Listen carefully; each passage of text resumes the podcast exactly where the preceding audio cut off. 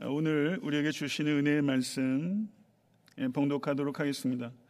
이사에서 43장 1절에서 7절까지의 말씀입니다.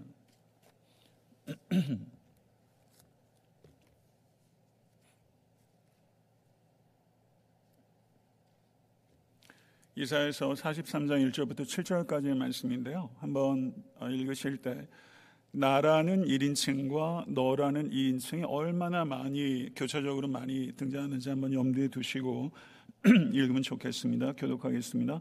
야고바 너를 창조하신 여호와께서 지금 말씀하시느니라. 이스라엘아 너를 지으시니가 말씀하시느니라. 너는 두려워하지 말라. 내가 너를 구속하였고 내가 너를 지명하여 불렀나니 너는 내 것이라.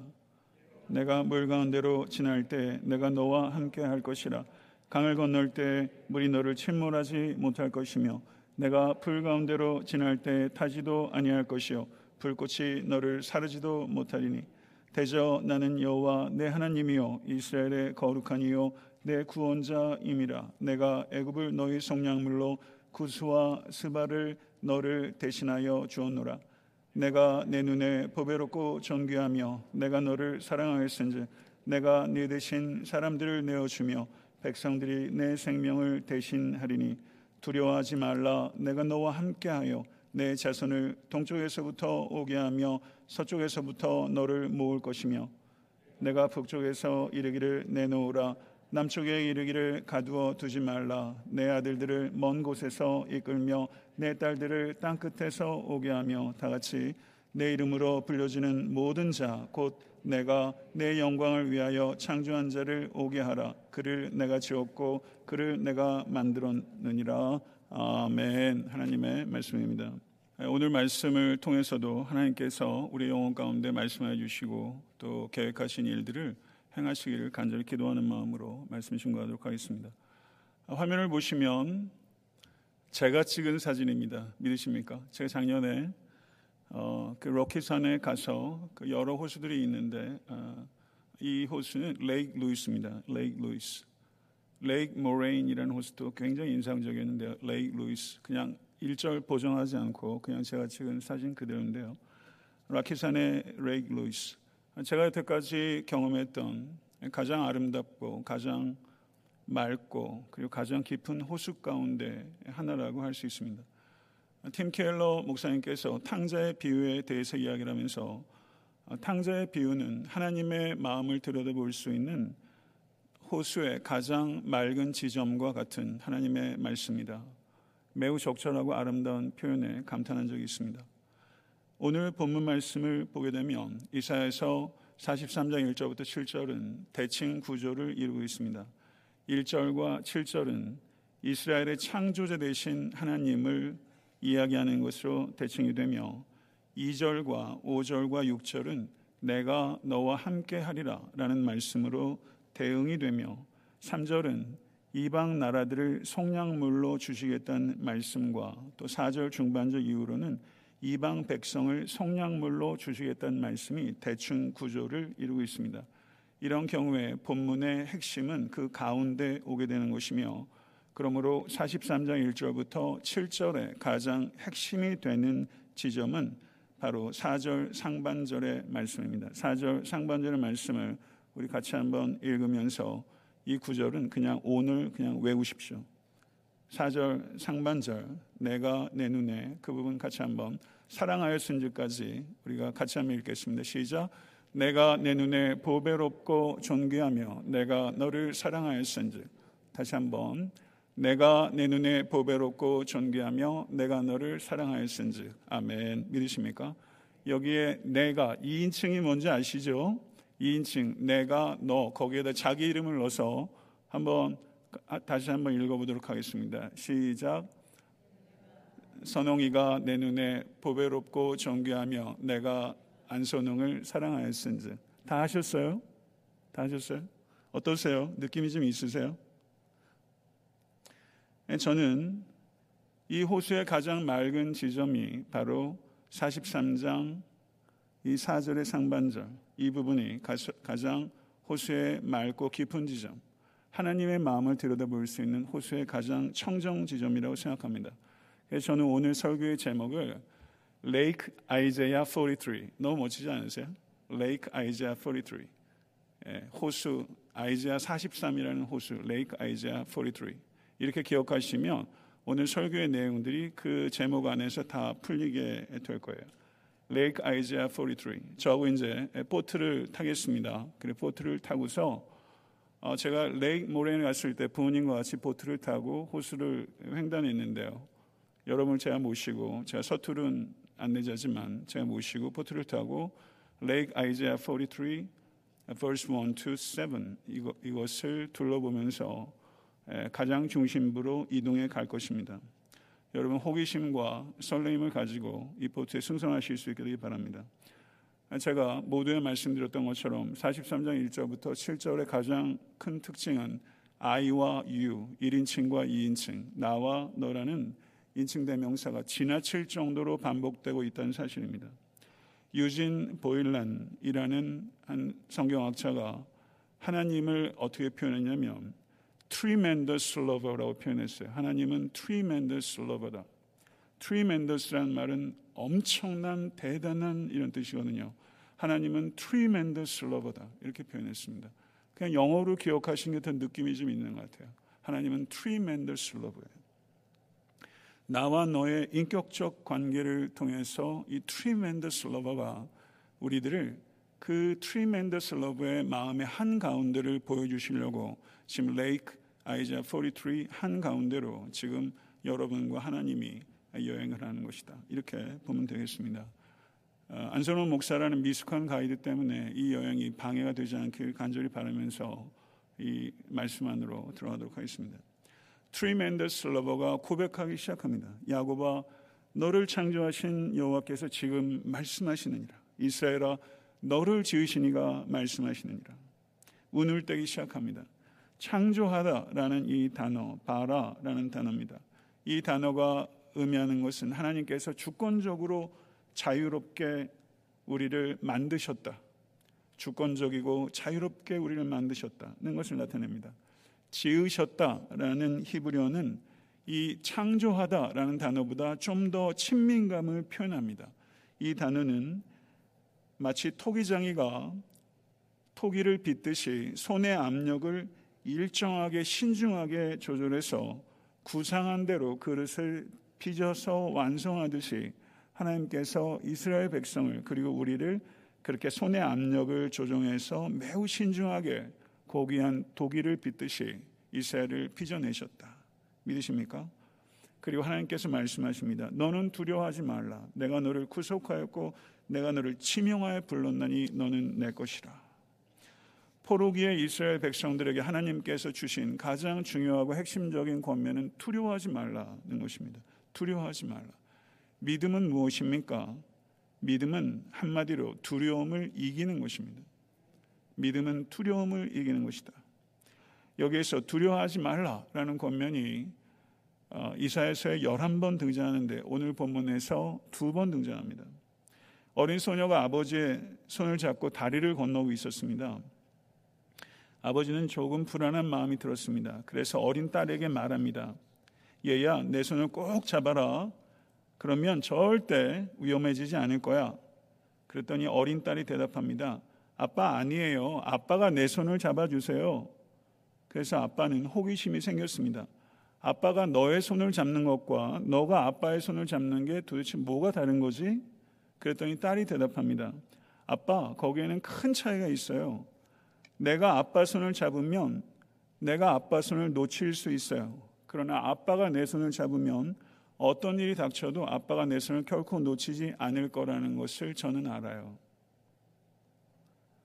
이사에서 41장 10절은 우리가 암송하고 너무 사랑하는 구절입니다. 같이 한번 읽겠습니다.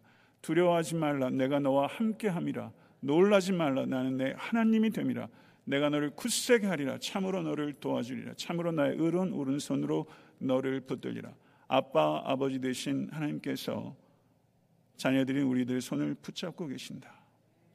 시편 37편 4절도 이렇게 말합니다. 저는 넘어지나 아주 엎드려지지 아니함은 여호와께서 손으로 붙드심이로다. 아멘. 믿으십니까? 시편 139편 7절에서 10절의 말씀도 아름답고 강력한 말씀입니다. 같이 한번 읽겠습니다. 내가 주의 신을 떠나 어디로 가며 주의 앞에서 어디로 피하리이까? 내가 하늘에 올라갈지라도 거기 계시며 음부에 내 자리를 펼지라도 거기 계시니이다. 내가 새벽 날개를 치며 바다 끝에 가서 거할지라도 곧 거기서도 주의 손이 나를 인도하시며 주의 오른손이 나를 붙드시리다. 아멘. 이 말씀 믿으십니까? 주의 손이 나를 붙드시리로다. 어디 가든지 언제든지 주의 손이 나를 붙든다. 이 주의 손이 우리에게 우리가 볼 수 있도록 가시적으로 나타낸 것은 우리 주님의 손입니다. 우리 주님의 손. 못 박힌 손. 가운데 구멍이 뚫린 손. 작은 못이 아니라 정과 같은 못이 박혀서 뼈와 근육과 신경이 다 헤집어지고 구멍까지 난 손. 구멍까지 난 손, 그 손, 그 손으로 여러분과 저를 붙잡고 계심을 진실로 믿으시기를 간절히 축원합니다. 그 손이 나를 붙잡고 있다는 것을 진실로 영적으로 내가 받아들인다면 우린 모든 두려움을 이길 수 있게 될 줄로 믿습니다. 구속하셨다는 것은 지으셨다는 것보다 더 친밀감을 표현합니다. 지금 친밀감이 계속 증폭되는 것을 볼 수 있어요. 창조하셨다, 지으셨다, 구속하셨다. 구속하셨다는 것은 가족들 가운데 빛을 갚지 못해서 재산을 차압당하거나 그리고 고대 사회에서는 땅을 빼앗기죠. 땅을 빼앗기거나 심할 경우에는 노예로 팔리게도 됩니다. 그러면 가족 중에 한 사람이 대신 값을 치러주고 그 사람을 해방시켜주거나 차압당한 재산을 다시 되찾아옵니다. 이게 구속하는 것입니다. 그럼 구속하는 건 누가 하는 것입니까? 가족이 하는 것입니다. 하나님께서 우리를 구속하셨다는 것은 하나님께서 우리의 가족이란 뜻이고 하나님 우리의 아버지이시며 우리는 한 아버지를 모시고 있는 하나님의 권속인 것입니다. 믿으십니까? 우리는 아버지가 같기 때문에 형제 자매라고 부를 수 있게 된 영광스러운 new family가 된 거예요. 우리는 new family입니다. 믿으십니까? 지명하여 불렀다. 이것은 드디어 이 친밀감의 최고조에 달하는 거예요. 이름을 모르는 관계, 이름으로 부를 수 없는 관계, 그 관계는 매우 형식적인 관계입니다. 친밀한 관계에 있어서 필수적인 것은 이름으로 부르는 것입니다. 제가 미국에서 공부할 때 교수들 중에서도 닥터 블라블라블라 부르다가 친밀해지면 그냥 이름 부르라고 하는 경우들이 많아요. 닥터란 말 빼고 미스터라고 부르게 하고 뭐 그런 경우들이 많이 있더라고요. 사랑하는 성도 여러분, 하나님께서는 출애굽기에서 모세가 하나님의 이름을 물렀을 때 자기의 이름을 나는 I am who I am. 나는 스스로 있는 자다. 자기의 이름을 알려 주셨어요. 그리고 하나님은 이스라엘을 이름으로 불러 주시는 하나님이십니다. 지명하여 불러내셨습니다. 출애굽기 33장 17절을 보게 되면 이렇게 말합니다. 여호와께서 모세에게 이르시되 내가 말하는 이 일도 내가 하리니 너는 내 목전에 은총을 입었고 내가 이름으로도 너를 알미니라. 아멘. 내가 이름으로도 너를 알미니라. 요한복음 10장 3절을 한번 보시기 바랍니다. 요한복음 10장 3절 같이 한번 읽겠습니다. 문지기는 그를 위하여 문을 열고 양은 그의 음성을 듣나니 그가 자기 양의 이름을 각각 불러 인도하여 내느니라. 그가 자기 양의 이름을 각각 불러 인도하여 내느니라. 팔레스타인에서 양을 칠 때는요. 그 양, 양을 치는 목장들이 이 목자, 저 목자 다 섞여가지고 양이 다 섞여 있어요. 그걸 골라내는 게 어떻게 가능한지 팔레스타인의 안 사람, 사람은 몰라요. 그냥 양은 다 제각기 풀 뜯느냐고 정신이 없는 것 같아요. 그런데 이 목자가 가지고 있는 이 목자는 양을 보면 이름을 brown leg, 뭐 이런 식으로 이름을 다 붙여줘요. 다 알아요. 그리고 그 양을 불러내요. 그리고 목자가 휙 소리를 내면 그 목자에게 속한 양들만 다 일어나서 일사불란하게 움직여 가요. 이것이 양과 목자의 친밀한 관계예요. 사랑하는 성도 여러분, 하나님께서 우리의 이름을 아시고 불러주세요. 그 예로 여리고에서 예수님께서 세리장이 사람이 채통이 있는데 뽕나무에 올라가는 게 가능하겠습니까? 그 치렁치렁한 옷을 가지고 키 작은 사람이 냅다 뛰어갈로 뽕나무 에 올라가 있어요. 뽕나무 잎이 자기를 가려줬으면 했을지 몰라요. 사람들한테 눈에 띄고 싶겠습니까? 근데 예수님께서 우러러 보시고 사케오의 눈을 보면서 사케오야, 사케오야. 제가 사케오였으면 남에서 떨어졌을 것 같아요. 아니 내 이름을 어떻게 아시지? 사케오예요. 사케오예요. 사케오란 이름으로 사람들이 사케오를 부르지 않았을 거예요. 세리장이란 지유도 있었고 그 사람이 이름으로 부르면서 친밀감을 표현하고 싶은 유대인은 없습니다. 근데 예수님께서 사케오야. 사케오야. 요한복음 11장을 보면 예수님께서 나사로야 부르시고 그 이름을 듣고 나사로가 무덤에서 일어나오신 것처럼 하나님께서 우리 한 사람 한 사람을 이름으로 아시고 이름을 불러 주십니다. 믿으십니까? 그리고 나사로야라고 불러 주신 것처럼 예수께서 우리를 불러 주실 때 우리는 부활의 첫 열매 되신 예수 그리스도처럼 변화된 몸을 가지고 일어서게 될 줄로 믿습니다. 아멘. 할렐루야. 하나님께서 한 사람 한 사람을 이름으로 아신다. 케이스로 아시는 것이 아니라 우리를 사람으로 펄슨으로 아신다. 한 사람 한 사람을 인격적으로 세밀히 그리고 나 자신보다 더 온전히 나를 하나님께서 아신다는 뜻입니다. 믿으십니까? 그리고 하나님께서 기쁨에 넘쳐서 너는 내 것이라. 너는 내 것이라. 하나님의 기쁨이 느껴지십니까? 너는 내 것이라. 이 tremendous lover의 이 고백이 느껴지세요? 너는 내 것이라. 출애굽기 19장 5절에서 6절에 하나님께서 말씀하세요. 출애굽기 19장 5절에서 6절 위대한 말씀입니다. 다 같이 읽겠습니다. 세계가 다 내게 속하였나니 너희는 내 말을 잘 듣고 내 언약을 지키면 너희는 모든 민족 중에서 내 소유가 되겠고 너희가 내게 대하여 제사장 나라가 되며 거룩한 백성이 되리라. 아멘. 모든 만민 중에서 내 소유가 되겠고 여기에서 하나님의 것, 우리는 하나님의 것입니다. 이것은 단순한 소유를 나타내는 것이 아니라 왕이 왕이 자신의 왕궁 깊숙한 곳에 간직해서 자기가 즐기는 보배 깊숙한 곳에 간직해서 즐기는 그 보배 그것을 소유라고 하는 거예요. 하나님께서 여러분과 저를 얼마나 기뻐하시냐면 왕궁 깊숙한 곳에 가지고 혼자서 보고서 너무 기뻐서 어쩔지 모르는 그 보석 있으세요? 제가 며칠 전에 우리 집사람 목걸이 하나 사줬는데 싸구려 합니다. 그래도 뭐 그렇게 싸구려는 아니고 결혼하고 한 몇 년 만에 그런 건 처음 해봤어요. 예. 예, 쑥스러웠지만 그래도 기분 좋았습니다. 예, 그것과 비할 바 아니죠. 깊숙한 곳에 나만 보고 싶어 하는 그 보배.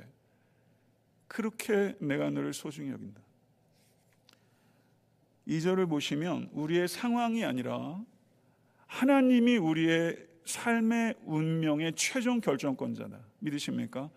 우리의 상황이 내 운명을 결정하지 것이 아니라 모든 상황에 계신 하나님께서 내 운명의 최종 결정권자다. 2절 말씀 보겠습니다. 내가 물 가운데로 지날 때 내가 함께 할 것이라. 강을 건널 때 물이 너를 침몰하지 못할 것이며 내가 불 가운데로 지날 때 타지도 아니할 것이요 불꽃이 너를 사르지도 못하리니 아멘. 물과 불의 대비를 하는 것은 모든 상황을 망라하기 위한 거예요. 물불 안 가린다 이런 말 우리도 하잖아요. 모든 상황을 망라하기 위한 문학적 표현이에요. 어떤 상황이 닥터온다 할지라도 하나님의 임재 안에 있으면 승리를 경험하게 될 것이다. 믿으십니까? 하나님의 임재를 붙잡으면 어떤 상황에서도 승리를 경험케 하실 것이다. 승리의 원천은 견디는 나에게 있는 것이 아니라 나의 자질이나 극적인 환경의 변화에 있는 것이 아니라 하나님의 변함없는 임재를 붙잡을 때 승리한다. 아멘. 하나님의 임재를 붙잡고 계십니까? 그것이 어떤 의미인가요? 호렙산에서 하나님께서 모세를 만나셨을 때 너의 선 곳은 거룩한 땅이 내 발에서 신을 벗으라. 모세가 나타난 곳은 죄송합니다. 하나님께서 모세에게 나타난 곳은 그 장소 자체가 거룩한 땅이 아닙니다. 그 땅 자체가 거룩하기 때문이 아니라 하나님의 임재가 임했기 때문에 거룩한 것입니다. 예루살렘 성전도 하나님의 임재가 떠나면 거룩한 곳이 아닙니다. 불모지도 하나님의 임재가 있으면 거룩한 땅입니다. 우리는 성도입니다. 하나님의 임재가 하나님께서 우리 안에 드웰링 하시기 때문에 우리는 거룩한 성도입니다. 아멘. 믿으십니까? 예수 그리스도의 영이 우리의 안에 거하십니다. 아멘. 우리는 거룩한 성도입니다. 이것을 믿습니다. 저도 오늘 설교를 준비하면서 참 어려웠어요. 어려움을 많이 겪었어요.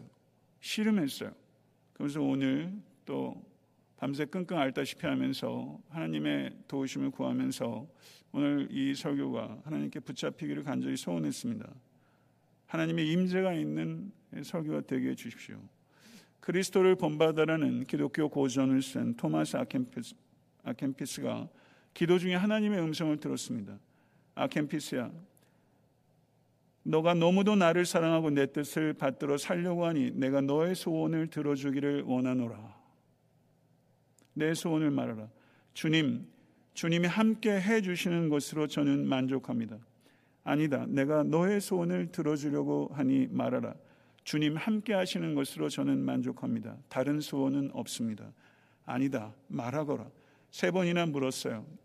주님께서 세 번 묻는 게 특기신가 봐요. 내가 나를 사랑하느냐? 베드로에게 물으셨죠. 네. 삼세판이 거기서 나왔는지 세 번 물으시네요. 더 이상 소원이 없습니다. 주님, 주님 한 분만으로 저는 만족합니다. 그랬더니 하나님의 음성이 마지막으로 들렸어요. 아켄피스야, 너는 세상에 아무도 부러울 것이 없는 가장 좋은 것을 가졌느니라. 아무것도 부러울 것이 없는 가장 좋은 것을 가졌느니라. 마태복음 18장 20절을 보니까 두세 사람이 내 이름으로 모인 곳에는 나도 그들 중에 있느니라. 아멘. 그리스도께서 영어로 이 자리에 함께하고 계심을 믿으시기를 간절히 축원합니다. 아멘. 하나님께서 우리에게 주실 수 있는 최고의 기도 응답은 너희 중에 있느니라. 하나님의 임재 자체가 최고의 기도 응답이라는 것을 진실로 받아들이시겠습니까? 하나님의 임재가 있는 것이 가장 큰 축복이다.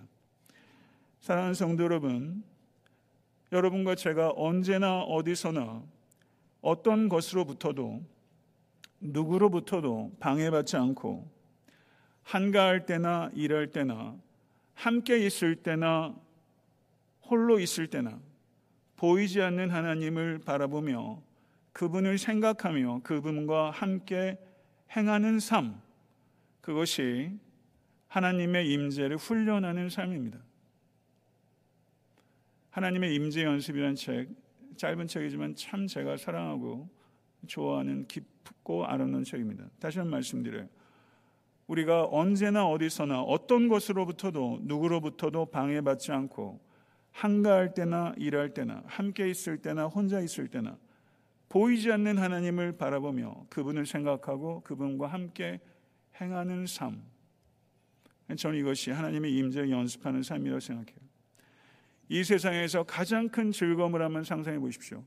그 가장 큰 즐거움이 주님과 관계없는 거라면 그것이 어찌 천국이겠으며 이 세상에서 우리가 생각할 수 있는 가장 큰 고난, 여러분이 경험하고 계시는 경험하셨을 가장 큰 고난이라 할지라도 주님께서 함께 하신다는 것을 진실로 발견하고 깨달을 수 있다면 그곳이 어찌 천국이 아니겠습니까? 사망의 음침한 골짜기를 지날 때 다윗은 talking about God 하지 않고 talking to God 합니다. 푸른 초장과 쉴만한 물가에서 하나님은 3인칭으로 표현되는데 사망의 음침한 골짜기에서 하나님은 2인칭으로 표현되고 있습니다. 영어 번역을 보세요. 성경 원어도 2인칭이에요. 하나님과 2인칭 나와 너로 만나는 시간은 푸른 초장과 쉴만한 물가의 시간이기보다는 사망의 음침한 골짜기일 때가 많습니다. 그래서 사망의 음침한 골장에는 하나님에 대해서 블라블라블라 talking about God 할 여유가 없어요. talking to God 합니다. 하나님께 이야기합니다. 우리가 하나님께 이야기하는 말문은 사망의 음침한 골짜기에서 터질 때가 많아요. 사랑하는 성도 여러분, 불과 물을 통과할 때가 있습니다. 어쩌면 이 시간이 우리가 공동체적으로 인류적으로 물과 불을 통과하는 시간이라고 생각해요. 전 COVID 19이 가져다 주는 스트레스보다는 COVID 19을 겪는 인간이 만들어낸 죄악성이 더 큰 스트레스가 되는 것 같아요. 미국이든 한국이든 인간 때문에 이렇게 회의가 올 때가 없는 것 같아요. 정말 회의스럽습니다.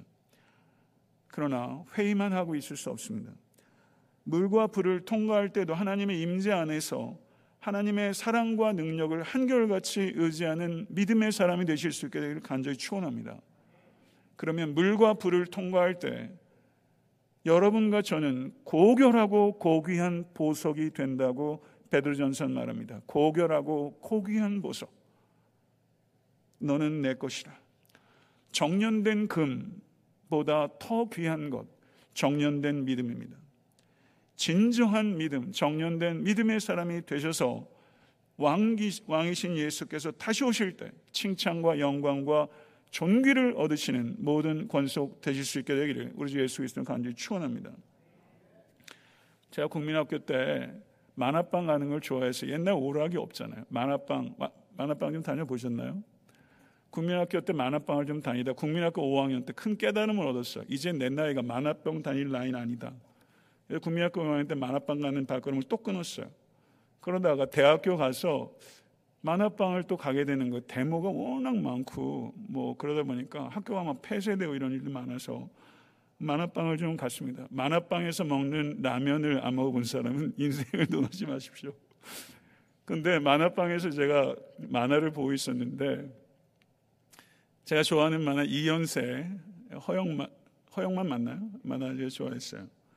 근데 만화를 이렇게 보고 있는데 누가 사진을 팍 찍는 거예요. 뭐지? 왜 사진을 찍지? 근데 그 당시에 안기부 요원들이 만화방 다니면 사진 좀 찍었어요. 왜냐하면 데모하는 학교 운동권 애들이 그런데 이렇게 들어가 있는 경우가 들어 있어가지고. 근데 제가 MT를 가는데 학교 교수님을 모시고 수락산인가 가가지고 MT 가서 아침에 순두부를 먹는데 중앙일보에 어디서 많이 본 잠바를 입은 청년이 거기 보이는 거예요. 예, 저더라고요. 모자이크 처리도 안 하고. 거기 대문자로 일면 전체 칼라 톱. 요즘 젊은이들 읽는 거 싫어한다. 근데 제가 너무 재밌어가지고, 와, 4대 일간지에 내가 신문에. 그래 가져와가지고 어머니한테 보여드리고, 내가 드디어 신문에 놨다고. 그리고 거의 간직하고 있었는데, 어머니가 보기 싫으셨는지 버리셨어요.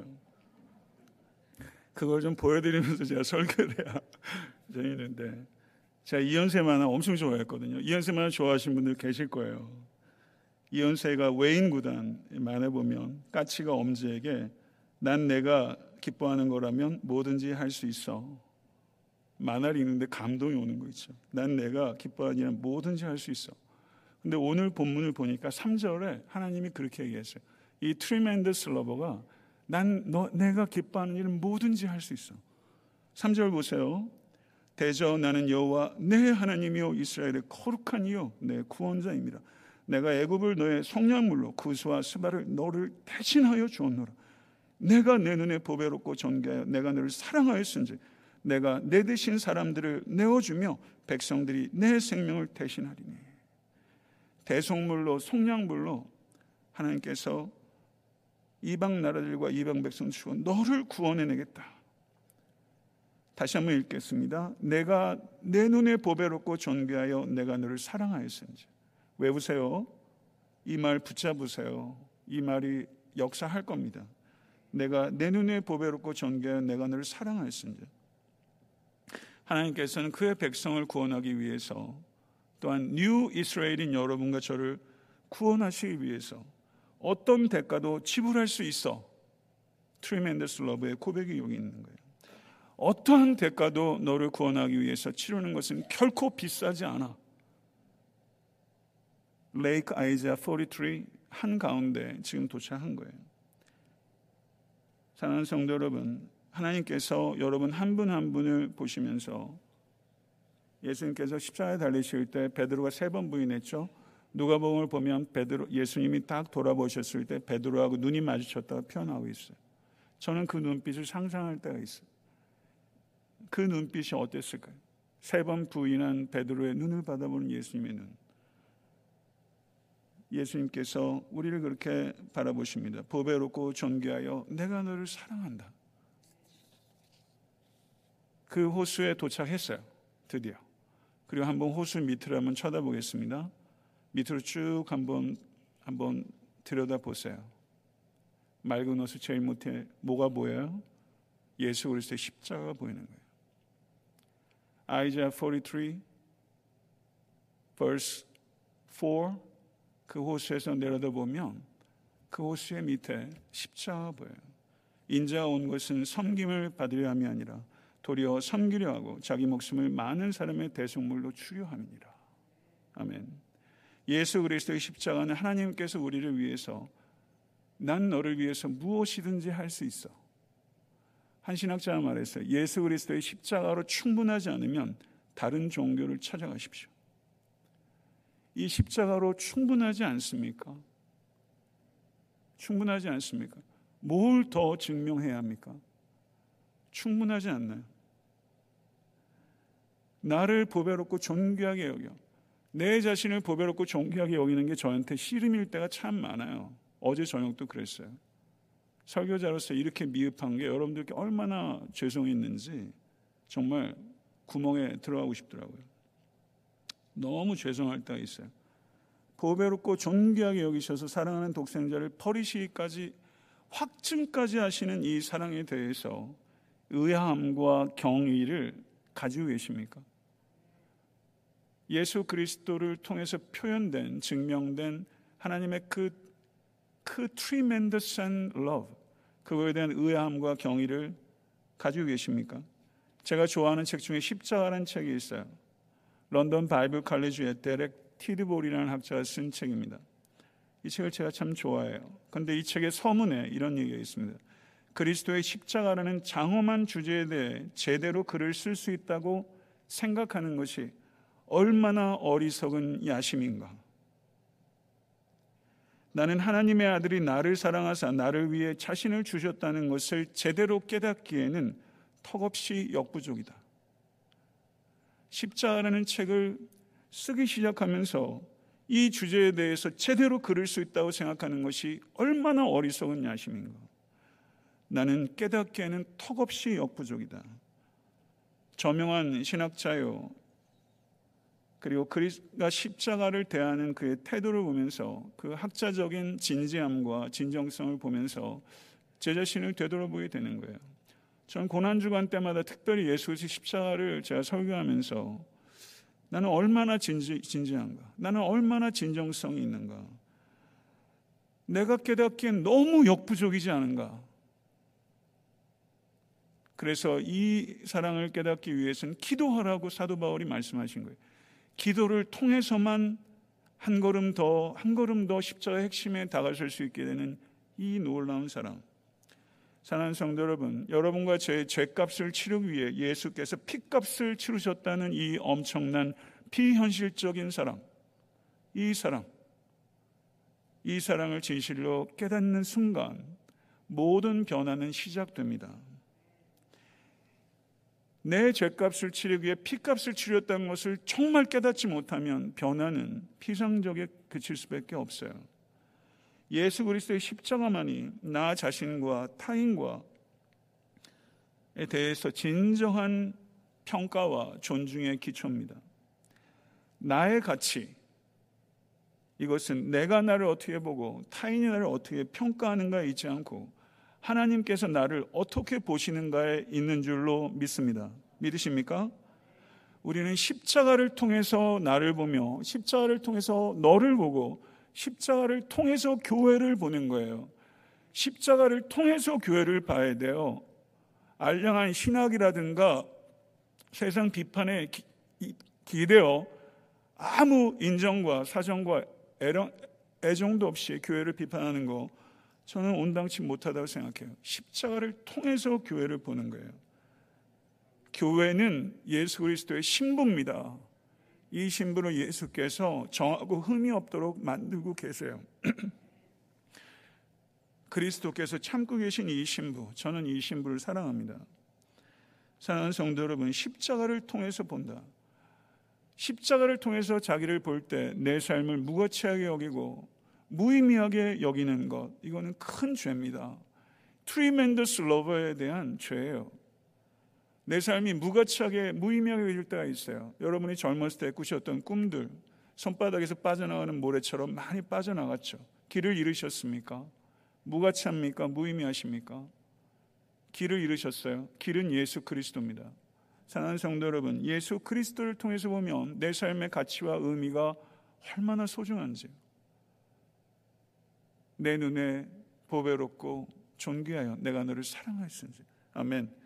이 tremendous lover의 이 죽음을 헛되게 할 수 없느니라. 사도 바울이 갈라디아서 2장에서 이야기를 해요. 이 복음에 아무것도 더하거나 아무것도 뺄 수 없느니라. 나는 예수 그리스도와 함께 죽었다. 이제 내가 내 안에서 사는 건 예수 그리스도다. 이 사랑을 진실로 깨달을 때 변화가 시작되는 거죠. 하나님께서는 상한 갈대를 꺾지 아니하시고 꺼져가는 등불을 끄지 않으시는 하나님이십니다. 그렇지만 하나님께서는 우리가 상한 갈대로 꺼져가는 등불로 사는 것을 원치 않으세요. 사랑하는 성도, 이 사랑을 정말 깨달으면 이 tremendous lover가 어떤 대가를 치르셨는지를 정말 깨닫고 기억해내면 우리는 물과 불을 통과하는 그 순간에도 하나님께서 우리를 보호하신다는 것과 우리는 궁극적으로 승리하게 된다는 사실을 확신하게 됩니다. 부디 사랑하는 성도 여러분, 상한 갈대가 아니라 백향목이 되시기를 꺼져가는 등불이 아니라 타오르는 타오르는 등불이 되시기를 간절히 축원합니다. 예수님께서 세례 요한을 추모하면서 그는 타오르는 등불이었다. 예수께서 세례 요한의 삶을 타오르는 등불이었다고 예수께서 기억하셨어요. 그때 제가 기억하기로는 현재 시제를 썼어요. 죽은 세례 요한을 기억하면서 그는 타오르고 있는 등불이다. 타오르고 있는 등불이다.